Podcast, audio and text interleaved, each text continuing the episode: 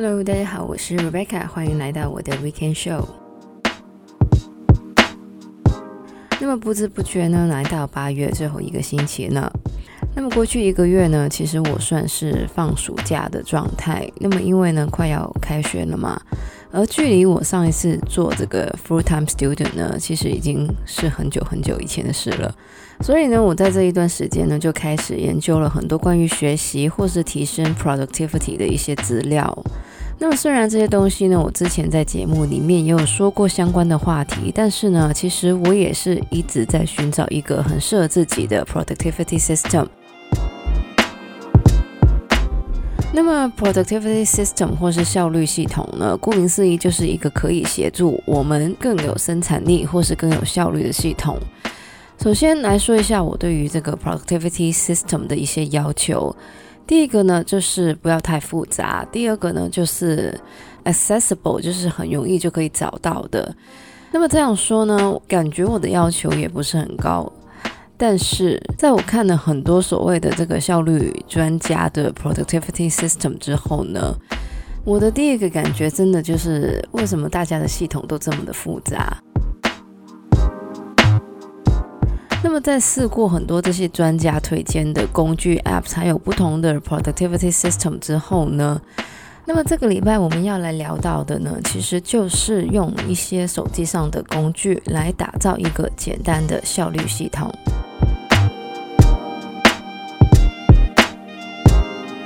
那么之所以会有这个发想呢，其实最大的原因呢，就是因为我要成为一个 full-time student 嘛，所以呢就想趁着这个时间呢，打造一个更加简单也更加有效率的系统。那么我接下来要介绍的这一些手机工具呢，其实都是一些很普遍的手机工具。当然，大家如果是习惯这个 pen and paper 的话呢，其实里面呢也有一部分呢是可以以这个 pen and paper 来复制的。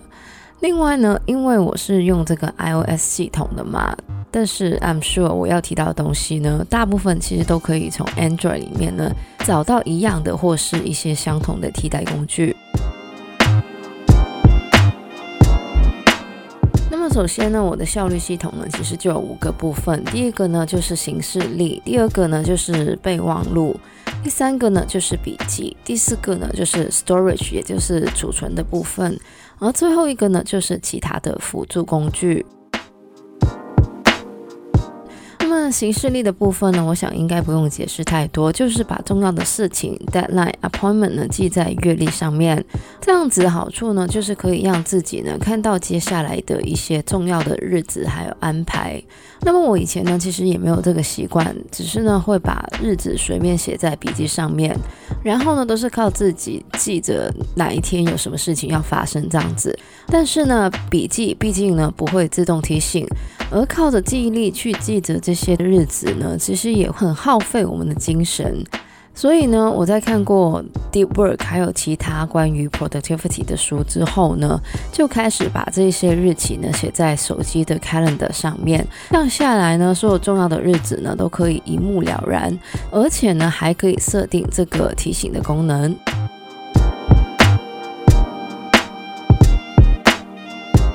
那么虽然我使用的是这个 Apple 内置的 Calendar Apps，但是呢，很多的 Productivity YouTubers 呢，其实都非常推荐这个 Google Calendar。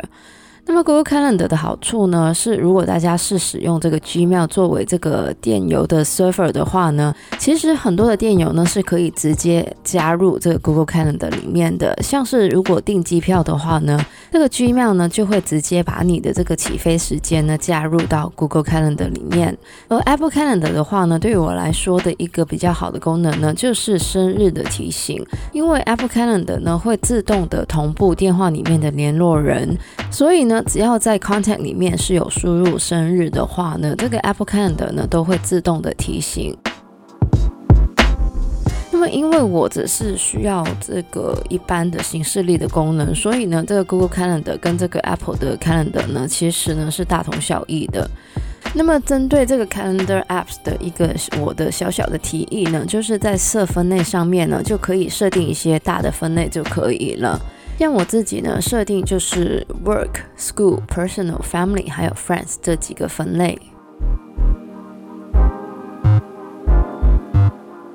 么有了一个行事历之后呢，我的第二个效率系统的部分呢，就是备忘录。那么听了上个礼拜节目的人呢，应该也知道我多么的喜欢 To Do List，跟这个行事历一样，这个备忘录呢，可以帮我们分担这个大脑的负担，而且呢，也可以减少这个时间的浪费。大家可以试想一下，如果家里面需要卫生纸还有洗碗巾的话，在没有备忘录的情况下呢，有些人可能会买了洗碗巾却忘了买卫生纸，这样子除了要浪费时间再去买卫生纸之外呢，还要一直提醒自己要买卫生纸，光是想想就很累了。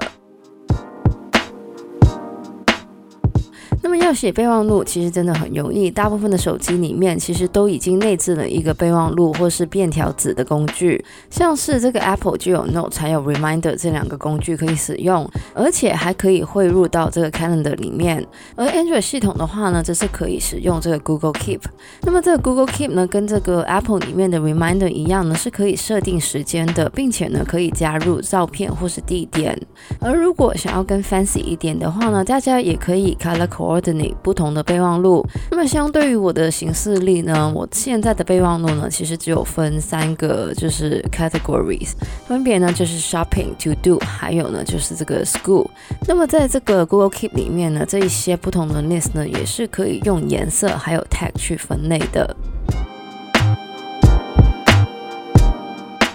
那么来到我的效率系统的第三个部分呢，就是笔记。而关于这个笔记的部分呢，其实我去年在大人的开学礼的计划里面呢，有花了一集的节目呢来讲这个笔记的工具。那么不管是 Apple 的 Note，还有这个 Google Keep 呢，其实都可以充当这个笔记的部分。不过呢，我之前在节目里面其实也有说过，我最喜欢的笔记工具呢是这个 Notion。那么不管是我 Podcast 的资料文案，或是我的一些读书笔记呢，我都习惯呢放在这个 Notion 里面。那么 Notion 呢，本身当然是一个很强大的效率工具。我上面讲到关于行事历或是备忘录的部分呢，其实也可以用 Notion 来处理。但是呢，由于这个 Notion 呢是需要一个就是学习过程的，当中呢可能需要很多的 trial and error。因为我个人呢也并没有完全摸索出 Notion 的所有功能，所以呢我暂时其实并没有用这个 Notion 作为行事历还有备忘录的部分。那么另外一个我没有用 Notion 来作为行事历还有备忘录的原因呢，其实就是因为 Notion 呢是一个包含很多功能的工具，所以呢反而在进入这个 Apps 之后呢，要花一点时间才能找到自己需要的东西，并不像 Calendar 或是 Reminder 这样只有单一的功能，一进去呢就一目了然。而除了这个 Notion 之外呢，包括这个 Evernote、OneNote 其实都是很好的笔记工具。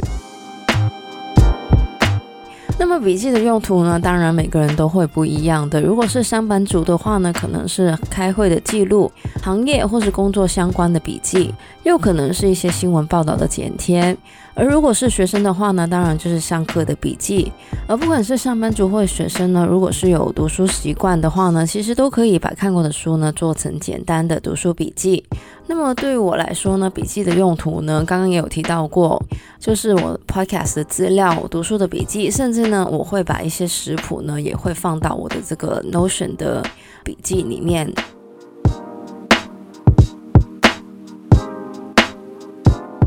去到我的效率系统的第四个部分呢，就是 storage，也是储存。之前讲到的三个项目：行事历、备忘录还有笔记呢。如果大家比较喜欢用纸笔来做记录的话呢，也是可以的。但是呢，这个 storage 呢，其实讲的就是资料的储存的部分。那么因为大家的资料呢，很多都是 digital file，所以呢，很多的时候一个云端的储存工具呢是非常的方便的。那么关于这个储存工具的部分呢，Dropbox 还有 Google Drive 呢，算是两个很 popular 的工具。那么我本人呢，其实是比较推荐这个 Google Drive 的，主要呢是因为 Google Drive 里面呢可以随意添加一些 Excel 还有就是 Word 的档案。如果大家想要把 Google 里面的 Word 作为笔记的话呢，也是一个很好的选择。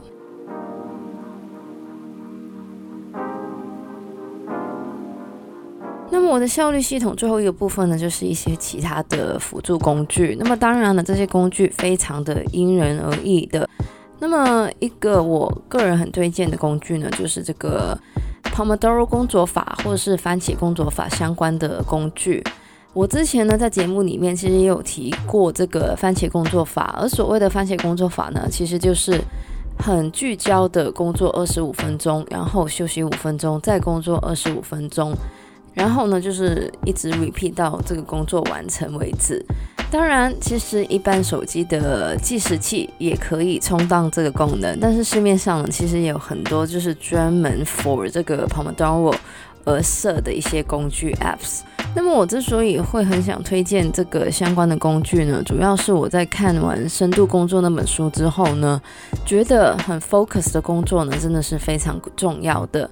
但是人的专注力呢，其实并不是很长，而这个 Pomodoro 的工作法呢，算是一个可以让人训练专注力的方法之一。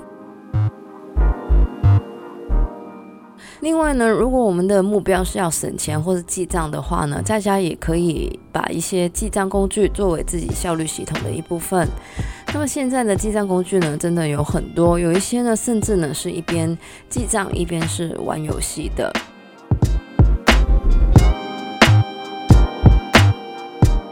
那么这个礼拜呢，来跟大家说到的呢，就是我的效率系统中用到的一些手机工具。如果大家也想要打造一套自己的效率系统的话呢，也可以参考一下。当然，我也会不断的想要改变自己的效率系统。但是呢，现阶段来说呢，我觉得现在我这个系统呢，还蛮符合我自己的需求的。那么以上呢，就是我们这个礼拜的节目内容呢。喜欢我们节目的朋友呢，可以在不同的 Podcast 平台上追踪或点评我们的节目。我们的节目呢，会在加拿大东岸时间的每周日早上八点钟更新，也就是香港时间的周日晚上八点钟。希望大家有个美好的周末。我是 Rebecca，谢谢大家收听，我们下礼拜再见，拜拜。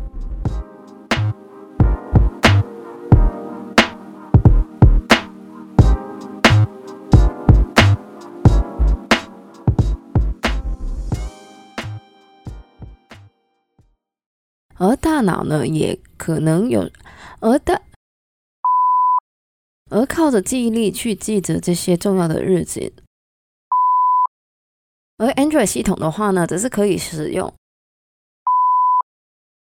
而关于笔记的部分呢，其实我去年在大人的开学礼的计划里面呢，也有花了一直的